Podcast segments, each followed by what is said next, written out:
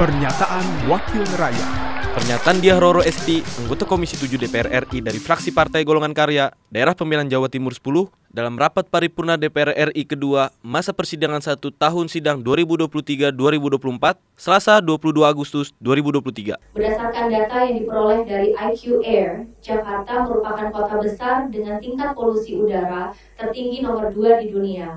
Kementerian Kesehatan mengatakan bahwa polusi udara dapat menimbulkan berbagai penyakit respirasi seperti penyakit paru kronis, kanker paru, pneumonia hingga asma. Secara garis besar, jika kesehatan masyarakat Indonesia menurun, akan sangat berdampak terhadap produktivitas bangsa.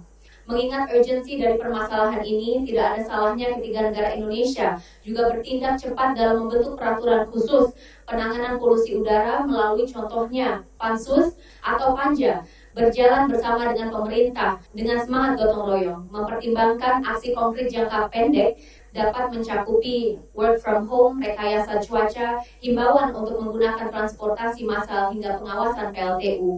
Saya yakin masyarakat Indonesia sedang menanti tindakan yang konkret dan cepat dari kami yang saat ini diberi amanah untuk menduduki posisi-posisi strategis. Pernyataan Diah Roro Esti, anggota Komisi 7 DPR RI dari fraksi Partai Golongan Karya, Daerah Pemilihan Jawa Timur 10, Produksi TV dan Radio Parlemen, Biro Pemberitaan Parlemen, Setjen DPR RI.